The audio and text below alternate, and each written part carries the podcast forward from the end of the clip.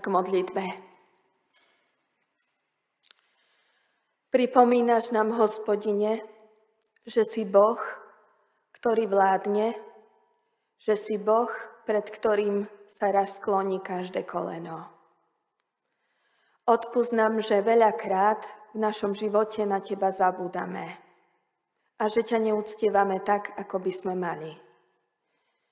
Uvedomujeme si, že tvoj príchod je čoraz bližšie a že potrebujeme byť pripravení na dni, ktoré nás čakajú. A tak ťa prosíme o to, aby si nám dal silu kráčať každý jeden deň blízko teba. Ty sám nás veď svojim duchom a povzbudzuj vo viere. Aj dnes nech sa tak stane skrze tvoje slovo. Amen. Z úcty voči Božiemu slovu povstaňme, bratia a sestry. Slovo Božie, nad ktorým budeme sa zamýšľať, je napísané v Evanjeliu podľa Matúša v 24. kapitole, v 37. verši a potom tiež v 13. verši, ktorý zopakujem z Evanjelia. Lebo ako bolo za dni Noácha, tak bude pri príchode Syna človeka. Ako totiž v dňoch pred potopou jedli a pili, ženili sa a vydávali až do toho dňa, keď Noách vošiel do korábu a nič nespozorovali, až prišla potopa a zmietla všetkých, tak bude aj pri príchode Syna človeka. Ale kto vytrvá až do konca, bude spasený. Amen.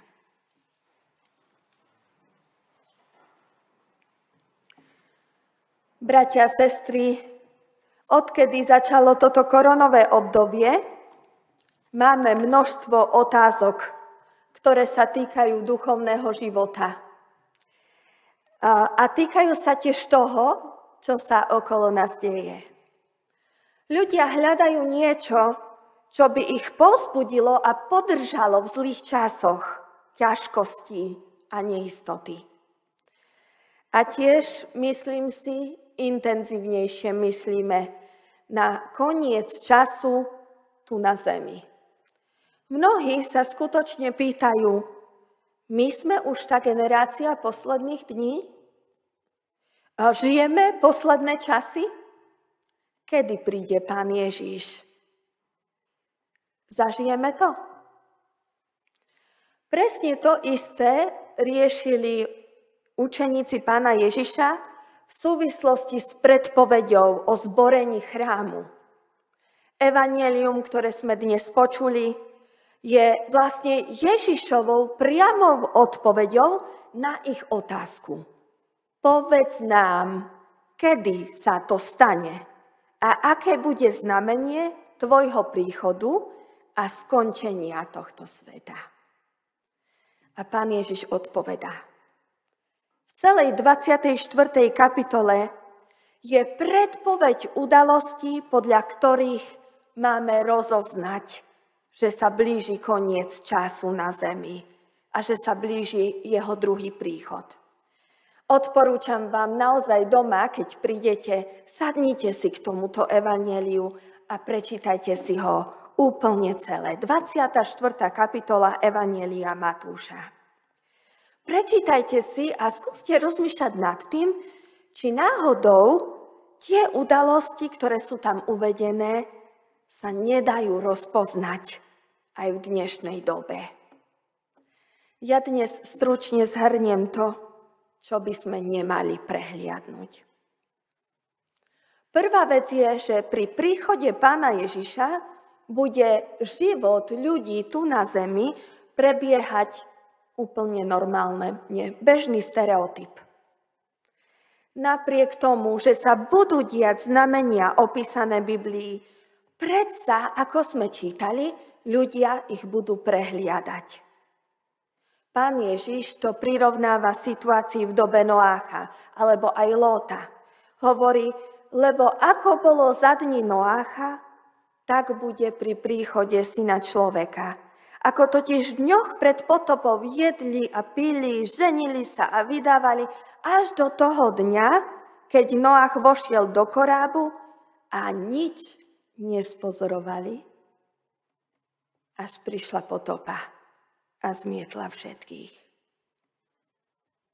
Milí moji, ja nechcem upriamovať dnes na apokalyptický rozmer tejto správy. O tom sme trošku hovorili v piatok na mládeži. Ale chcem upriamiť našu pozornosť skôr na fakt, že ľudia v stereotype svojich dní prehliadajú znamenia doby. Nič nespozorovali. Boli teda tak pohltení svojim životom na tejto zemi, že nemali čas sa venovať duchovným veciam. Nie je to tak aj dnes? Aká správa by išla o našich životoch? Ja som si to tak napísala. Jedli, pili, ženili sa. Neviem, či dnes ženili sa. Ľudia aj ostávajú slobodní. Ale študovali, pracovali, chodili na krúžky, vysedávali na kávičke, nakupovali, chodili do kina, chodili na turistiky. Neviem, čo ešte ďalej. A nie je zle, že to robili. Ale treba sa pýtať, kde je v tom Pán Boh? Kde je v tom Boh? Je v správe o tvojom osobnom živote, brat, sestra, Pán Boh. Noé vedel, že loď je tá jediná možnosť na záchranu. Neprehliadol znamenia svojej doby z jednoduchého dôvodu. Pretože loď záchrany sám staval. Bol to jeho celoživotný projekt. Jeho celoživotným projektom bolo počúvanie Hospodina.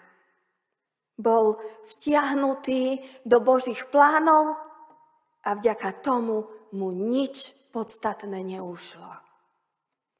Nepotreboval vedieť, kedy presne začne pršať. Veď Boh bol blízko.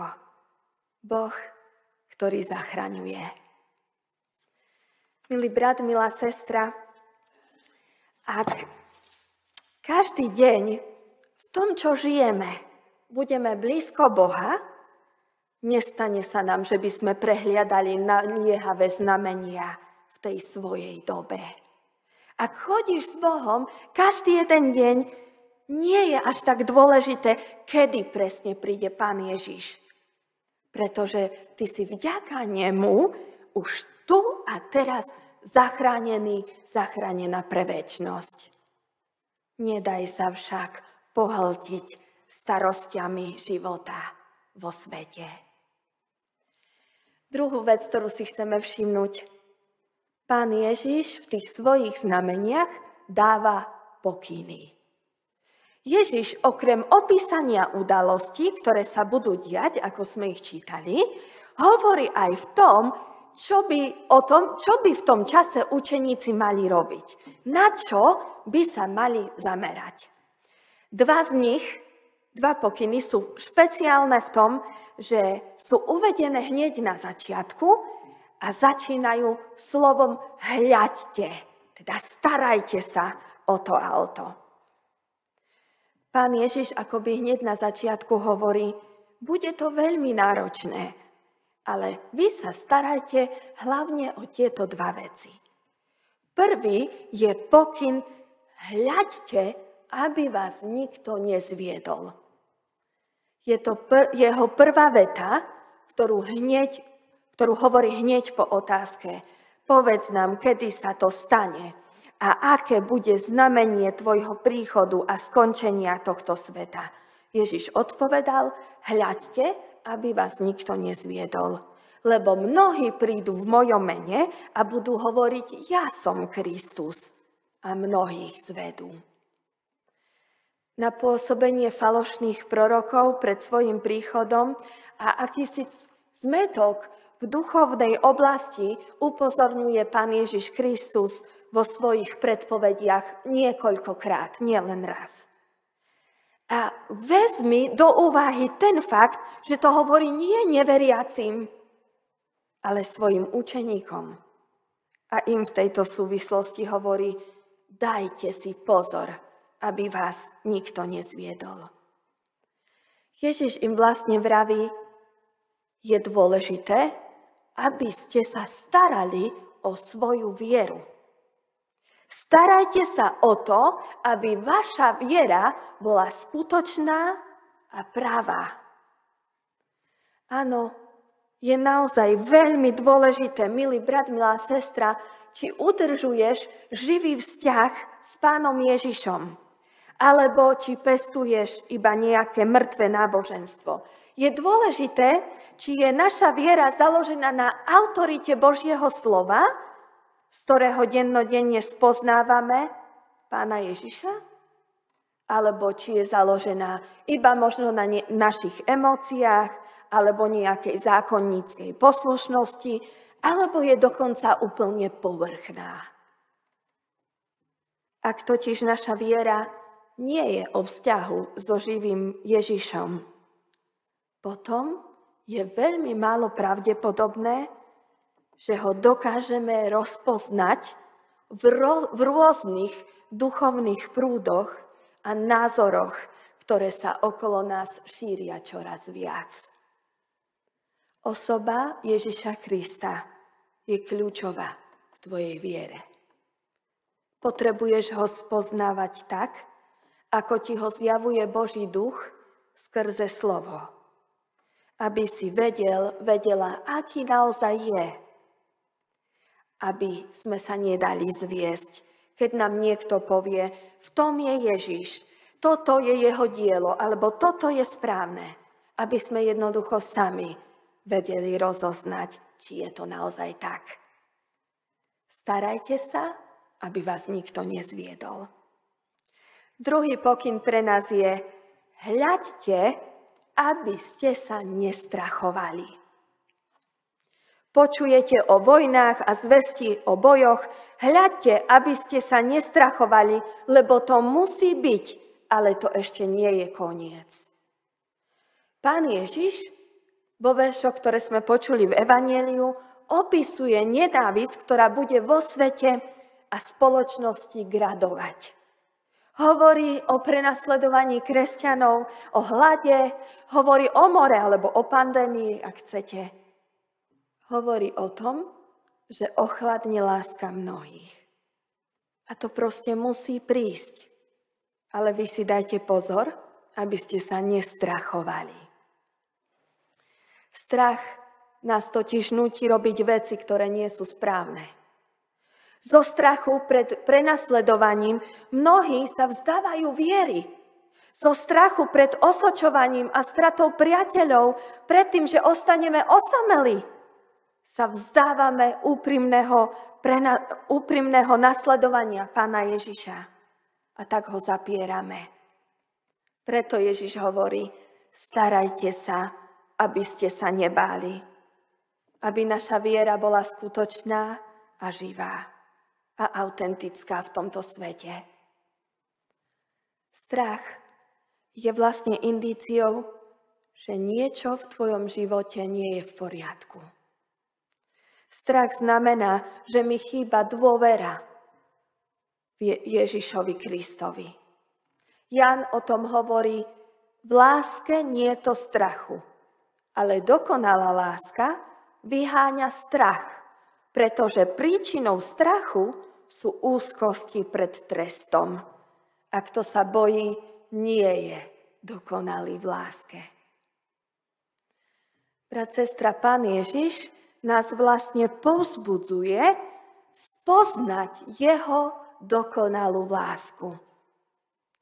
Každý z nás si zaslúži trest za to, ako žijeme. A právom by sme mali mať aj strach pri predstave, že Ježiš čoskoro príde a bude nás súdiť.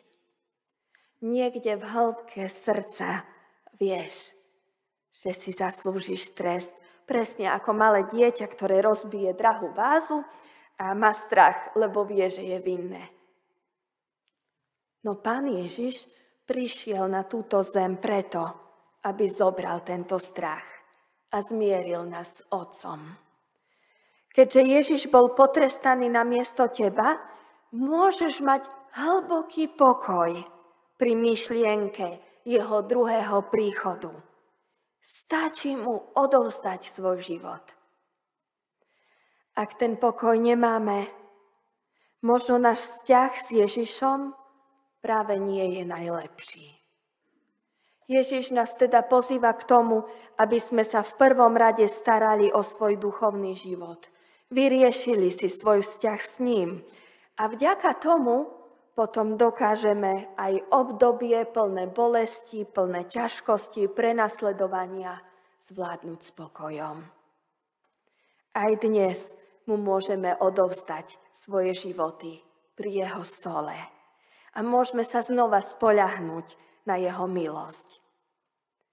Priatelia, bratia a sestry, ak sme zmierení s Bohom, tak v podstate nezáleží na tom, kedy Ježiš príde, pretože sme pripravení.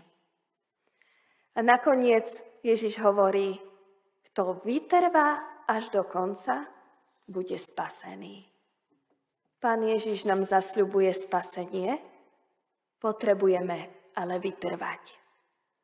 Vytrvať znamená vytrvalo kráčať s Kristom každý jeden deň. Aj keď sa zdá, že to, čo prežívame, možno nejaké utrpenie, súženie, aj keď sa zdá, že to neskončí. Aj keď nevládzeš. Aj keď nemáš isto v tom, čo sa deje. Aj keď by sme to možno radšej vzdali, keď sa pozeráme okolo seba. Vytrvalosť dokonca znamená vlastne v každom čase, v každom období držať sa Ježiša a nevzdať to až do konca. Kto vytrvá až do konca, bude spasený. Amen. Pane Ježiši Kriste, prosíme ťa, daj nám vytrvalosť kráčať s tebou každý deň. Daj, aby sme vytrvali až do konca. Amen. Teraz vás pozývam k vašim osobným modlitbám a vyznaniam svojich osobných hriechov pred Pánom Bohom v tichých modlitbách.